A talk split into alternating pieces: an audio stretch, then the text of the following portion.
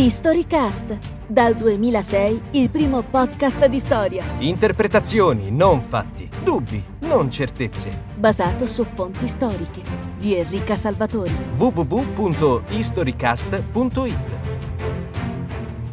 Infine la fanciulla lascia la camera e raggiunge la regina che l'accoglie con grande letizia. Si prendono per mano, si presentano insieme davanti al re ed egli si alza ad accoglierle. Al loro ingresso nella sala furono tanti i cavalieri che si levarono al loro cospetto che non potrei nominarne la decima parte, né la tredicesima e nemmeno la quindicesima, ma posso ben dirvi il nome di alcuni tra i baroni di maggior valore, quelli della tavola rotonda, che erano i più nobili del mondo. Per primo avanti a tutti deve essere nominato Galvano, secondo Erec, figlio di Lac, terzo Lancillotto del Lago. Degli altri farò menzione senza ordine perché mi è molesto enumerarli in fila.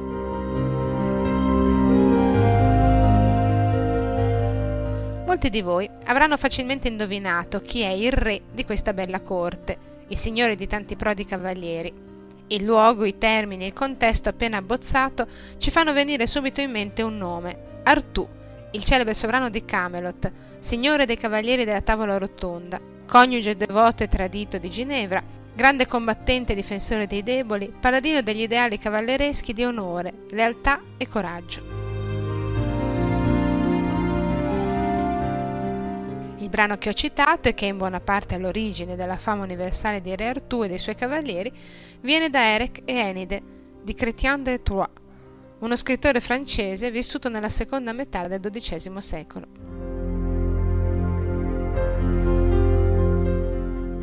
Questa puntata di Storycast è dedicata un po' all'uno e un po' all'altro, ad Artù e a Chrétien, e tenterà di rispondere ad alcune domande. È esistito veramente un re chiamato Artù? E se sì, chi era davvero? Perché quando pensiamo al cavaliere medievale il nostro modello di riferimento è proprio Artù o i suoi paladini? Perché nel nostro sentire comune l'archetipo del castello è Camelot, che è un castello fantastico? Rispondere non è facile, ma ormai l'abbiamo capito. Parlare di storia rende le cose molto più difficili di quello che non si creda. Per rendere più agevole il percorso, iniziamo allora con un test. Cerchiamo di figurarci ospiti alla corte di Re Artù. Fatto? Bene. Cominciamo allora a guardarci attorno e a verificare se gli oggetti e le persone presenti sull'ipotetica scena abbiano un briciolo di plausibilità. I cavalieri della tavola rotonda sono i primi a sparire. Entrano infatti nel palcoscenico della storia circa 600 anni dopo il presunto periodo arturiano. Lo stesso accade anche per la moglie Ginevra. La tavola, beh, quella può anche rimanere. Ma a dissolversi o meglio cambiare forma sono le mura che la racchiudono. Via il castello dalle torri merlate, via il fossato e il ponte levatoio, via la sala del trono con la volta a crociera. Ovviamente anche il trono stesso e la corona non hanno alcun senso, e così gli stemmi e le armature scintillanti. Già che ci siamo, via anche i sontuosi abiti dai colori sgargianti, con calzamaglie e lunghe maniche ampie, indossati da immaginari cortigiani. Il test è finito. C'è rimasto qualcosa? Si può rispondere in due modi, sì e no, e in entrambi i casi la risposta ha un senso. Partiamo dalla risposta positiva. Sì, è rimasto qualcosa, e si tratta proprio di lui, Artù, il re combattente, il cuore pulsante di un mito che ha riempito i sogni dell'Occidente per secoli. Pur nella povertà delle testimonianze, storici e archeologi sono oggi propensi a vedere nell'Artù delle saghe e dei poemi medievali un riflesso, pur distorto e modificato, di un momento storico preciso e di un personaggio realmente esistito.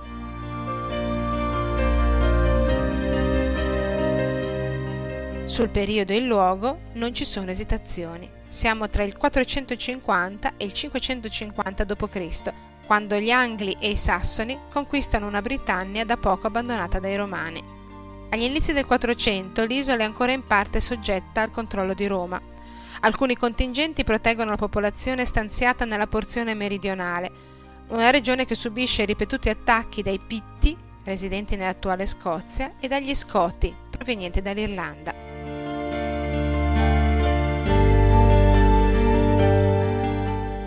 407-408 l'antica Francia, la Gallia, è minacciata dai Vandali e per difenderla l'impero preferisce smobilitare le truppe di stanza nella lontana Britannia e riportarle nel continente, per proteggerlo dalle sempre più minacciose migrazioni dei popoli germanici. Tagliata fuori dall'impero, priva di un'autorità centrale, in questa fase la Britannia viene governata da un gruppo di signori della guerra locali, di cui sappiamo ben poco.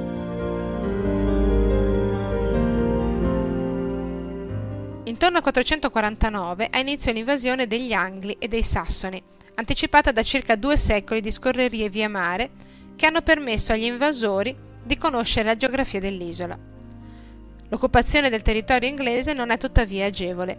Le popolazioni resistono tenacemente, specialmente nell'estremità ovest dell'isola, in Cornovaglia, Cumberland e Galles.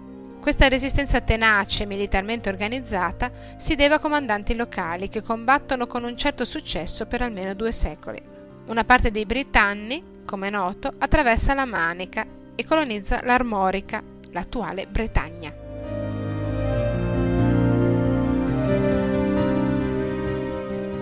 Proprio in questi signori della guerra, difensori a oltranza della popolazione romano-britannica dagli invasori germanici, si può riconoscere il nocciolo duro, l'origine storica del personaggio Artù, la cui identificazione è però tutt'altro che agevole. Le ipotesi più attendibili, formulate in tempi più o meno recenti, vedono l'Artù della storia in almeno due personaggi attestati dalle fonti.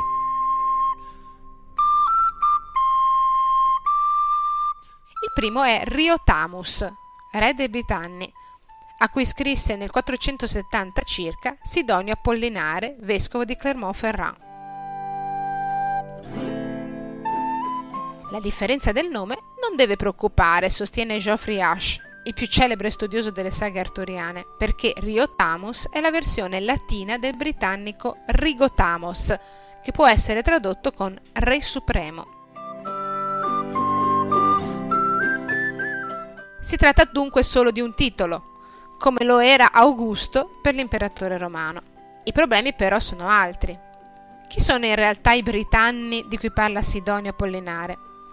Gli abitanti della Britannia o i profughi stanziati nella Bretagna francese? L'etnia è la solita, ma i luoghi e le vicende cambiano. Un altro intoppo è la presunta data di morte. Riotamus scompare infatti in Burgundia, attuale Svizzera, attorno al 470 d.C mentre le più celebri saghe del Galles raccontano che Artù morì in patria per mano di Medronte nella disputa di Camlan del 539.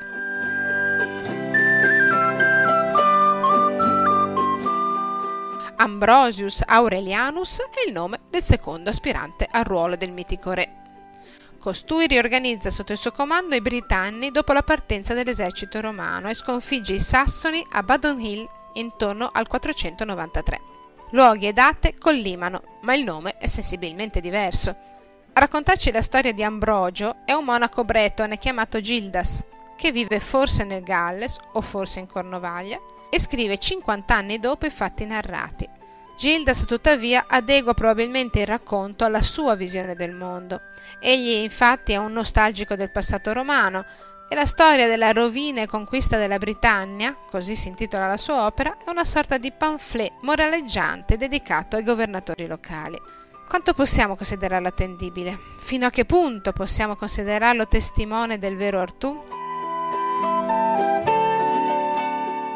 Beh, dobbiamo dire che non esistono fonti scritte contemporanee al periodo in cui vive il presunto Artù. Tutti i testi, le saghe, i poemi, le lettere, le cronache sono più tardi e risentono delle intenzioni di chi li ha redatti. Oggi gli studiosi considerano con molta prudenza le più antiche cronache inglesi, che sembra raccontino una storia molto più violenta e sanguinosa di quello che invece accadde nella realtà. In sostanza, la conquista anglosassone sembra sia stata rimaneggiata a posteriori dagli storici dei secoli successivi, per rispondere a bisogni delle aristocrazie guerriere dell'isola. La prova di questo rimaneggiamento ci viene dagli scavi archeologici dei luoghi cosiddetti arturiani. Lo scavo del cimitero anglosassone ad Eriswell Lake Heath, per esempio, datato tra VI e VII secolo, ha evidenziato pratiche matrimoniali diffuse tra la popolazione britannica e gli invasori anglosassoni.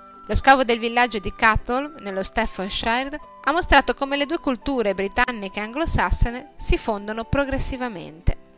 La maggior parte degli scavi dei siti romano-britannici non rivelano tracce di eventi distruttivi, bensì una disgregazione con successiva rioccupazione anglosassone. L'immagine di una Britannia romana messa a ferro e fuoco dagli assalti degli anglosassoni è quindi da considerarsi molto dubbia.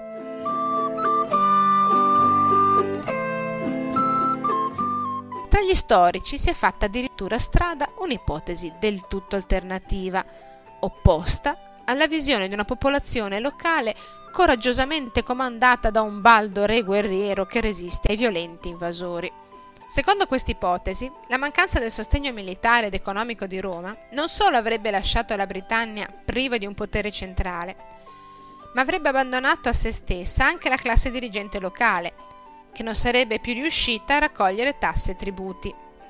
La debolezza dei poteri locali avrebbe allora spinto la popolazione contadina a rivoltarsi contro i dominatori romano-britannici. Se questa ipotesi fosse vera, allora arrivo gli anglosassoni non avrebbero trovato regioni spopolate, bensì terre in cui la gente aveva perso o rifiutato la propria identità culturale precedente.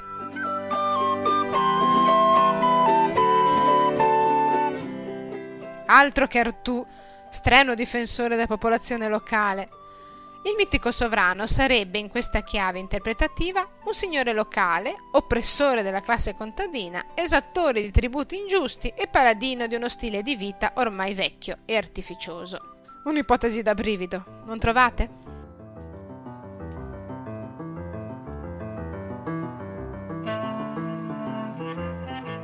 Eroe o meno, il mito di Artù non ha trovato dall'archeologia né conferme né smentite. Gli scavi di Tintagel, il presunto luogo di origine di Artù, hanno messo in luce una cittadella che ebbe probabilmente una grande importanza nelle rotte commerciali dell'epoca arturiana, come luogo di smistamento delle ceramiche di importazione per la Cornovaglia. Gli scavi a South Cadbury, però, presunto sito dell'antica Camelot, hanno scoperto un quartier generale poderosamente fortificato, attribuibile a un re capace di accogliere un intero esercito. Era Artù?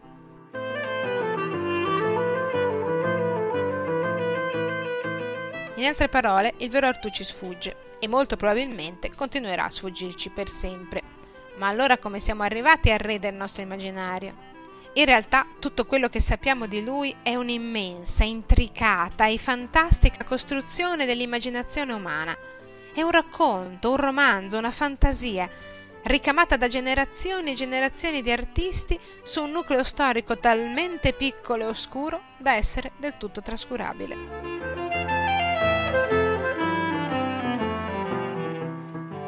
Il primo ricamo lo abbiamo già incontrato.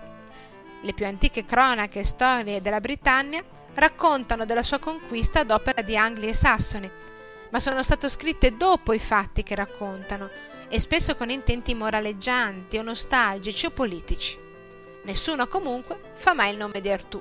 La prima menzione, assai dubbia, si trova nel poema I Goddodin, attribuito al bardo Aneirin. Composto nel VII secolo e quindi più di 150 anni dopo il presunto Artù, canta la spedizione inviata da Goddodin, la regione dell'attuale Edimburgo, per liberare Catterick, nel North Yorkshire, dagli invasori sassoni.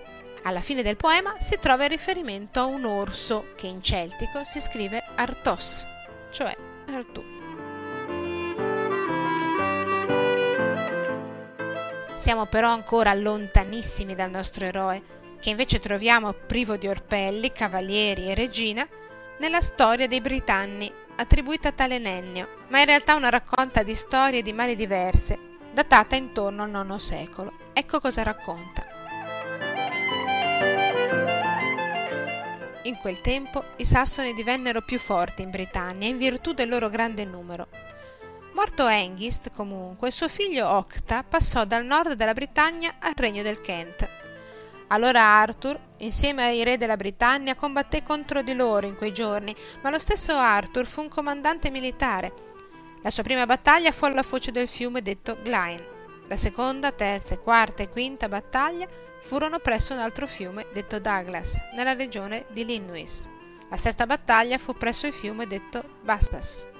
la settima presso la foresta di Celidon, cioè Cat Coit Celidon. L'ottava fu la fortezza di Guignon, nella quale Arthur portava l'immagine della Santa Maria sempre Vergine sulle sue spalle, e i pagani presero il volo in quel giorno. Abbiamo incontrato finalmente Artù, ma stiamo leggendo un testo scritto 450 anni dopo la sua esistenza, che ce lo disegna comunque solo come un prode capo militare. Il ricamo si arricchisce in maniera determinante solo alla metà del XII secolo, ad opera di due autori eccezionali quanto fantasiosi. Il primo è un chierico inglese, Geoffrey di Monmouth, che tra il 1135 e il 1137 compone la storia dei re di Britannia. Leggiamone un brano. Morto Uther Pendragon, la nobiltà propose a Dubricius, arcivescovo di Legion, di consacrare come loro re Arthur, figlio di Uther. In effetti vi era una certa urgenza perché, avendo udito della morte del re, i sassoni avevano richiamato uomini dalla Germania e sotto il comando di Colgrin volevano sterminare l'intera razza bretone. Arthur aveva allora 15 anni, ma era un giovane di coraggio e generosità senza pari, uniti a dolcezza di temperamento e innata bontà, che gli guadagnavano la devozione di tutti. Quando l'incoronazione finì, egli decise di usare il coraggio e di piombare sui sassoni. Quindi riunendo la gioventù sotto il suo comando marciò su York, dove Colgrin comandava un grande esercito composto di sassoni, scotti e pitti, che incontrò in battaglia presso il fiume Douglas, dove entrambi gli eserciti ebbero grandi perdite. Geoffrey di Monmouth dichiara di scrivere sulla base di testi e documenti antichi, leggende tramandate da secoli, sulla base cioè di fatti. Ma basta questo breve brano per capire che l'operazione di ricamo si è già trasformata in un ricco razzo. Della storia originaria si sono conservati praticamente solo i sassoni e la battaglia sul fiume Douglas. E il resto? Pura fantasia. Elaborazione concettuale e culturale di un uomo che è nato probabilmente da famiglia bretone e che è stato nel 1152 vescovo di Saint-Asaph, nel Galles meridionale, una regione afflitta in quell'epoca dagli scontri tra i normanni e i ribelli locali. La gioventù, la bontà, la munificenza e il coraggio di Artù, il suo accordo con le gerarchie religiose, la giustezza della sua causa, sono quindi solo invenzioni e suggestioni tratte dal suo tempo.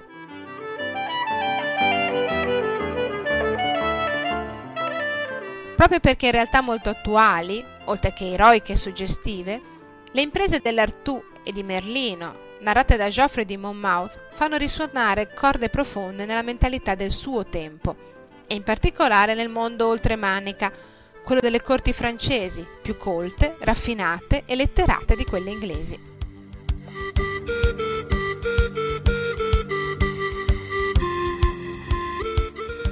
A far suonare la corda migliore è il nostro Chrétien de Troyes, che riprende la materia bretone e grazie alla sua cultura per nulla celtica, ma assolutamente classica, romana, la trasforma nel più celebre e affascinante ciclo di romanzi del Medioevo. Erec Enide, Lancillotto il cavaliere della carretta, Ivano il cavaliere del leone, Perceval o il racconto del Graal. Con Chrétien, Artù acquisisce quasi tutti gli elementi che conserva anche nell'immaginario attuale alla corte di cavalieri della tavola rotonda, è sposato con la regina Ginevra che ama in realtà Lancellotto, invia i suoi cavalieri alla ricerca del Sacro Graal e così via. Oltre ai personaggi, Artù si ammanta ancor più che con Geoffrey de Monmouth di una serie di valori che appartengono solo al mondo cortese del XII secolo. È con Chrétien che la figura del cavaliere diventa il solitario errante alla ricerca di prove sempre più difficili per esaltare se stesso, per elevarsi spiritualmente e per conquistare la donna amata, in preda a un disperato amore per una dama irraggiungibile, difensore dei deboli, leale, coraggioso, generoso.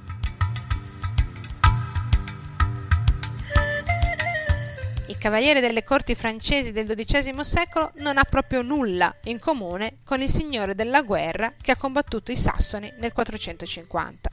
È invece il più riuscito prodotto di un mondo nuovo, nato dalla violenza e dalla guerra, ma che vuole raffinarsi, leggere, comprendere e riscoprire i classici, ingentilire i modi grazie alla cultura e alla religione. Il Cavaliere della Tavola Rotonda è tutto ciò che vuole essere un nobiluomo dell'Europa del pieno Medioevo, così come le dame dei romanzi arturiani sono l'archetipo a cui si ispirano regine come Leonora d'Aquitania o signore come Maria di Champagne mecenate dello stesso Chrétien de Troyes.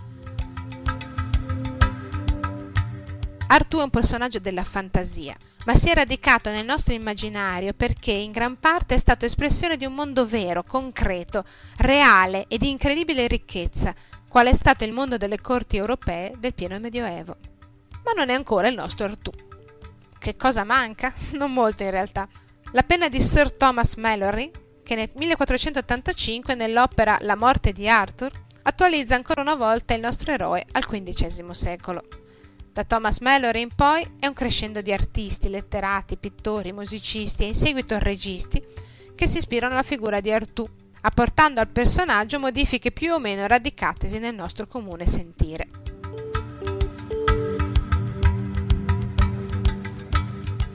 L'invenzione più curiosa è forse l'associazione tra Artù e il sito protostorico di Stonehenge. Storicamente non ci possono essere legami, è ovvio, perché Artù vive nel V secolo d.C., mentre il monumento di Stonehenge risale intorno al 2500 a.C. Sovrano e monumento vengono accostati già da Geoffrey de Monmouth, che vede nelle pietre un incantesimo di Merlino. Il legame si cementa però con il romanzo gotico, genere letterario nato in Inghilterra nel Settecento e che va a ricercare l'identità inglese nel passato celtico, oggi messo più che in dubbio dagli studiosi. In questo recupero di una celticità in buona parte inventata, Artù, difensore dei Celti britanni, si sposa perfettamente con le prime testimonianze archeologiche, oltretutto monumentali, degli abitanti dell'isola, presunti Celti. Il mix funzionò a meraviglia, grazie soprattutto all'unione di due scenari suggestivi, quello fantastico eroico di Artù e quello celtico magico di Stonehenge. Così lo abbiamo ereditato e raccolto fino ai nostri giorni, al punto che anche in King Arthur, uno degli ultimi film dedicati al nostro eroe, gli sceneggiatori, pur cercando di fare un film storico, tra virgolette, non resistono alla tentazione di collocare il matrimonio tra Artù e Ginevra tra le pietre di Stonehenge. Ma su questa idea di medioevo fantastico e gotico ci sarebbe da parlare molto. Lo faremo sicuramente in un'altra puntata. Per ora sorvoliamo e rinfoderiamo la spada nella roccia. Almeno fino alla prossima storia. Avete ascoltato un episodio di Storycast? www.historycast.it